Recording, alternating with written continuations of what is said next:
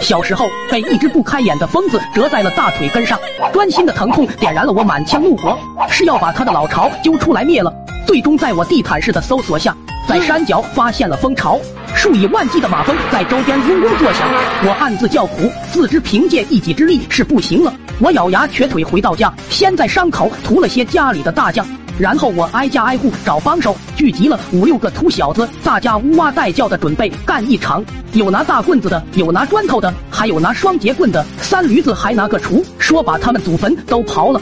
我们摩拳擦掌的来到山脚，正准备计划一下攻击策略，突然被一声咆哮吓了一跳。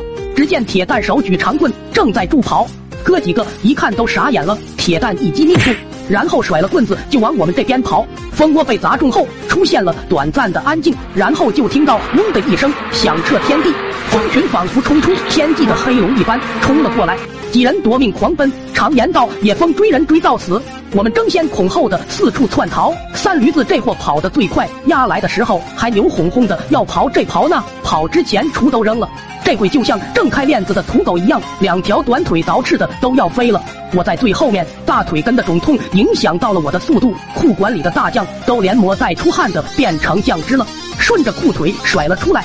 几个人越跑越绝望，路上连个遮挡物都没有。我们反复变向，在拐了小弯之后，三驴子大吼一声：“卧槽！前面有拖拉机，我们有救了！”几人一下来了精神了。不远处一辆拖拉机熄火停在路上。一大爷在路边这哼着小曲乘凉呢，我们高呼大爷快跑！大爷站起往我们这一瞧，脸当即就绿了，望着疯子黑雷般滚滚而来，我们几个翻身就进了斗子，里面全是煤。大爷三步并两步跨上拖拉机，可能一切来得太快，大爷过于紧张，颤颤巍巍的一直在那轰油门，然后听到咚一声，拖拉机还闷火了。大爷一看，赶忙下车，一个箭步窜到斗里，二话不说，直往煤堆里钻。疯子瞬间直扑我们飞了过来，慌乱之下，一个个连哭带嚎的开始往煤里扎。庆幸煤扎够厚，几人相继把自己活埋了。不知过了多久，蜂群嗡嗡退去，几人相继冒出脑袋，一个个满脸黝黑，连咳带喘大口呼吸着空气，然后抱在一块大声痛哭。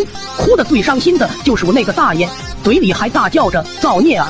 我们狼狈的下了车，然后失魂落魄的各回各家。到家后，我爹惊恐的端详了我半天，然后哈哈大笑。我爹乖乖，小祖宗你这是干啥去了？咋成紫葡萄了？我抽搐着把事情哭着说了下，我爹笑的眼泪都飙出来了。最后和我一起去了卫生院。倒地后，小伙伴们也被家里大人带了过来。我脱裤子检查时，他们差点都吐了，因为我裤管里还有乌了吧唧的大酱。三驴子还非说我胆小鬼被吓得拉了，跑的时候都甩到他身上了。我也懒得狡辩，用手抹了一下，放在嘴里吧唧着。我爹在边上憋得脸都紫了，然后对我骂道：“你特么什么脾气？拉就拉了，你他妈还吃！”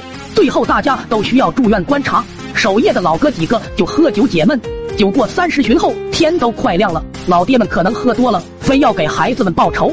大人们合计了半天，最后还是我爹拍板道：“几个孩子都敢徒手去捅，咱哥几个怕啥？走，妈的，现在就捅了去！”说完后，他们风风火火、咋咋呼呼、意气风发的去了。时辰不大，只见他们如同斗败的公鸡，鞋也跑丢了，一个个肥肿着脸，我们都分不清哪个是亲爹了。老哥几个折的都一个样，然后我们互相认领，就像大型父子相认情景剧一样。忘不了那天我和我爹在病床上互相看的场景，眼神中充满着意味难明的悲伤。